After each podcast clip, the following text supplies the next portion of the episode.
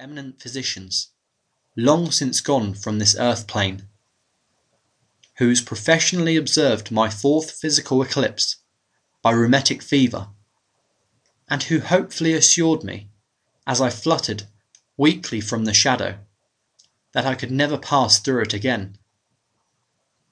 When I received their bills, I was sure I could not. The author. The foreword. Life is self realization. Every birth is divine. We are born anew every morning. My wish is that you may catch the gleam, be freed from limitations, and enter upon your boundless possibilities. Your endowments are so rich and rare. There is no other person in the world just like you. You have genius, which, if it were brought forth into the sunlight, would glorify with brilliant inspiration a thousand lives. You have insight that, if it were energized, would make the desert blossom as the rose. You have initiative that once illuminated would create an empire fairer than any ever raised in marble. You have harmony lying latent in the vast octaves of your being, which, if awakened into melody, would soothe, comfort, restore, and purify the passions of a world. You have beauty, matchless in forms of grace, which, if breathed into marble, or spread in soul colours upon the canvas, would adorn the palaces of kings. You have thoughts, which, if given expression, would burn and shine through countless ages, and bear their messages of hope and power to fainting multitudes.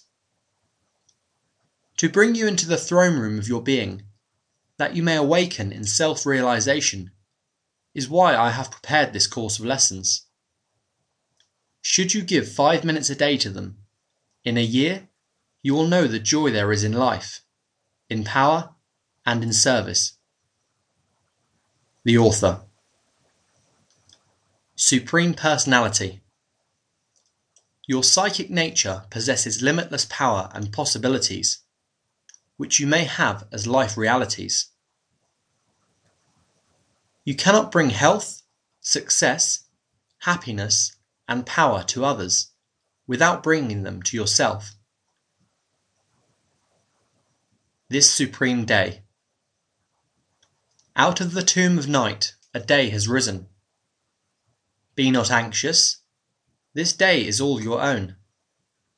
Do not hurry, for in time it is like all other delays. Neither delay, for now is opportunity. Early turn your face to the dawn, and let its beams bathe away all stains of the night. Then, should the noon be dark with storms, your smile shall wear the serene promise of confidence and realization. This supreme day can only be saved by spending it.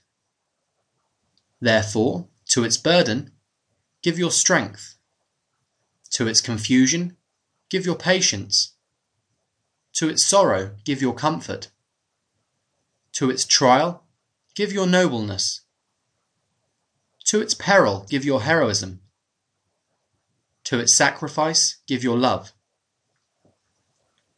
During this supreme day, Step softly among human hearts, and leave so much of kindness along its path, that in golden days gladness shall spring up, bearing its tribute to other weary hearts in the cool eventide of the world's glad Easter.